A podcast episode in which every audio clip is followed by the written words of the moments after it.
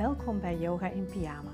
Dit is een uitnodiging om te vertragen en om op een zachte en bewuste manier in beweging te zijn.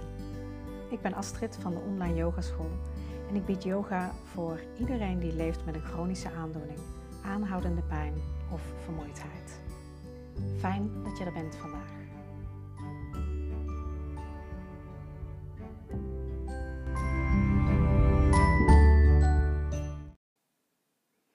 Leuk dat je weer luistert vandaag. In deze nieuwe aflevering wil ik het met je hebben over waarom ik denk dat simpele bewegingen, en dan plaats ik simpel, misschien zelfs wel tussen aanhalingstekens, waarom die zo effectief zijn en waarom de zogenoemde eenvoudige of simpele bewegingen, kleine bewegingen, zo belangrijk zijn om die wat meer toe te voegen aan je fysieke yoga-beoefening. Toen ik jaren geleden voor het eerst yoga deed op de opleiding die ik als eerste volgde, kreeg ik les van een docent die er nogal op gebrand was om ons echt yoga te leren. Althans, zo benoemde zij het. En om een echte yogadocent te kunnen zijn, moesten we de koning van de yogahoudingen beheersen. En wat was dat? Dat was op het hoofd staan. Dus het allereerste wat ik kreeg tijdens mijn yogaopleiding was: ga naar de muur, zet je hoofd op de mat en kijk of je omhoog kunt komen met je benen de lucht in. En ik weet nog dat ik dacht: wat is dit? Hoezo is dat het eerste wat ik leer op mijn hoofd staan? En gelukkig heeft de rest van de opleiding um, deze docent geen les meer aan mij gegeven en werd die rol vervuld door iemand die er heel anders naar keek. Maar het had wel een soort van trigger bij mij geplaatst dat ik het idee had dat die moeilijke, uitdagende houdingen die we allemaal wel eens gezien hebben, dat dat de essentie zou zijn van yoga. Inmiddels ben ik daar ver vandaan en merk ik dat het klein en simpel houden voor mij juist heel effectief is. Voor mij persoonlijk en ik zie het ook bij de mensen die bij mij les komen volgen. En met name als je leeft met fysieke beperkingen, pijnklachten of vermoeidheid, is het misschien nog wel belangrijker om het simpel en eenvoudig te houden. Omdat dat wat simpel en eenvoudig is, je brein ook makkelijker kan onthouden. En dat maakt dat jij je yogabeoefening en de oefeningen of tools die voor jou goed werken, ook kunt gaan gebruiken, je eigen kunt maken. Ze echt van jou kunt laten zijn. Iets wat je onthoudt, ga je ook toepassen tussendoor. Dus als een specifieke beweging, bijvoorbeeld voor je schouders, heel prettig voelde en je daardoor wat ontspanning hebt ervaren in je schouders of je nek, zul je die makkelijk opslaan en die dus ook gaan gebruiken gedurende je dag, wanneer je voelt dat daar wat meer spanning zit. Of wanneer iets stram of stijf voelt. Of je gewoon simpelweg de behoefte hebt om wat te bewegen. Je hebt zo dus je yogabeoefening tot je beschikking.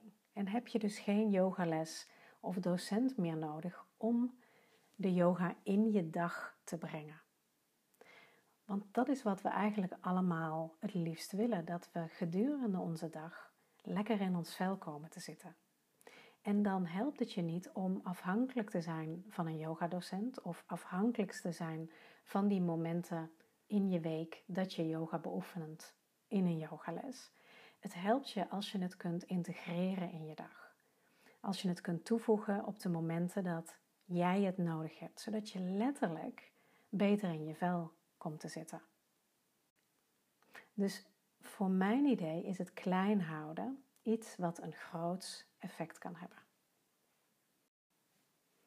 Laten we dat gewoon eens aan den lijve gaan ondervinden. Hoe simpel en klein bewegen wellicht ook voor jou op dit moment een groot effect kan hebben.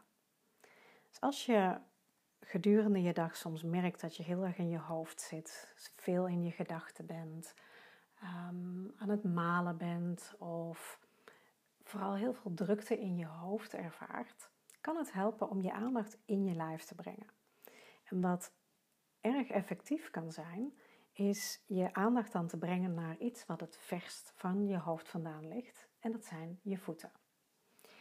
Dus als je nu op dit moment eens gaat zitten en eens kijkt of je je voeten op de ondergrond kunt neerzetten, op de vloer. Of als je ligt nu je voeten op de bank waar je op ligt of het matras waar je op ligt kunt neerzetten. En breng je aandacht dan eens naar je voetzolen, je hielen, je tenen, de bovenkant van je voet. En merk eens op welke delen van je voet kun je nu ook echt van binnenuit waarnemen, kun je voelen.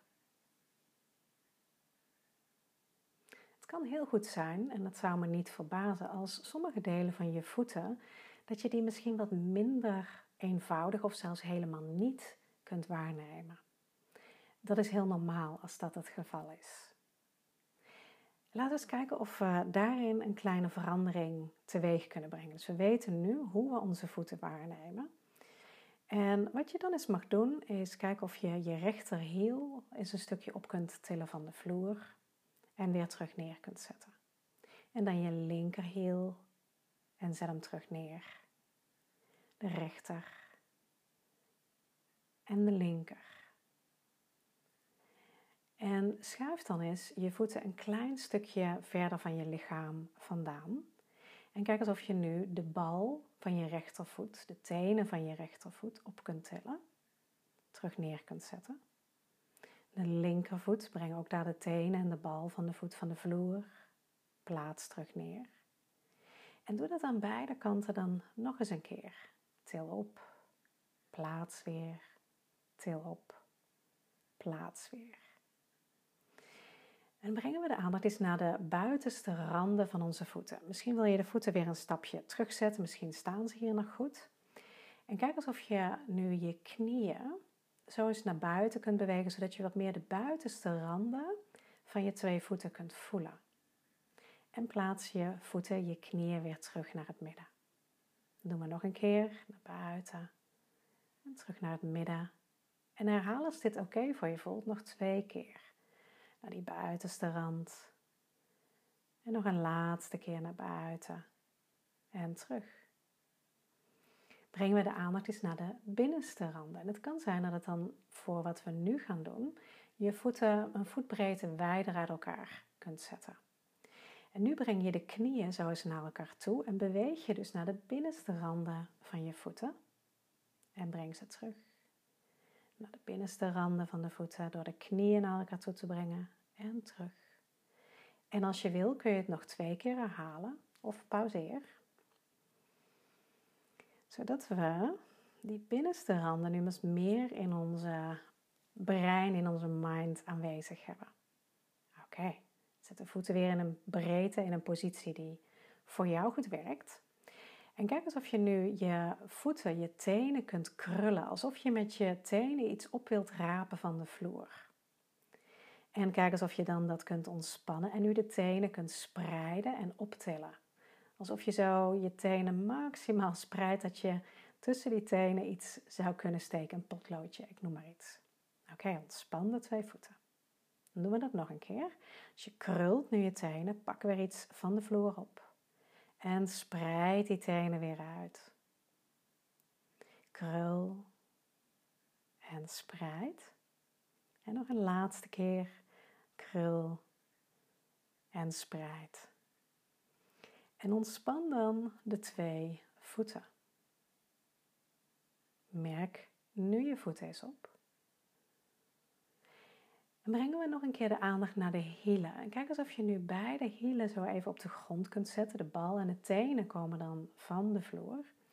En druk nu eens met je hielen zacht in de grond terwijl je je voeten zo van links naar rechts, naar binnen en naar buiten beweegt.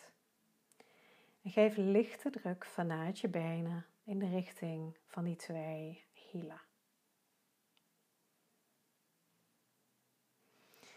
En kijk of je ook nu weer je voeten terug neer kunt zetten. En dan doen we de laatste check van vandaag.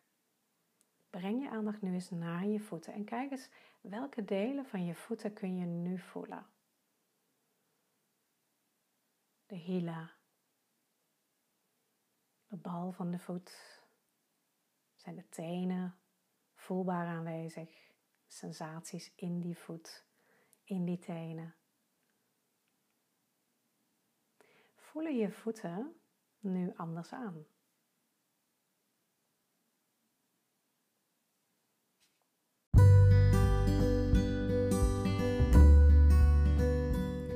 Ben heel benieuwd hoe je dit ervaren hebt. En als je het leuk vindt om me dat te laten weten, ga dan naar Instagram, naar de online yogaschool en stuur me gewoon een DM, een privé berichtje, om me te laten weten hoe deze korte oefening voor je was en of je daadwerkelijk verschil hebt ervaren tussen het begin, toen je de voeten voor het eerst waarnam, en na de korte reeks oefeningen die we vandaag.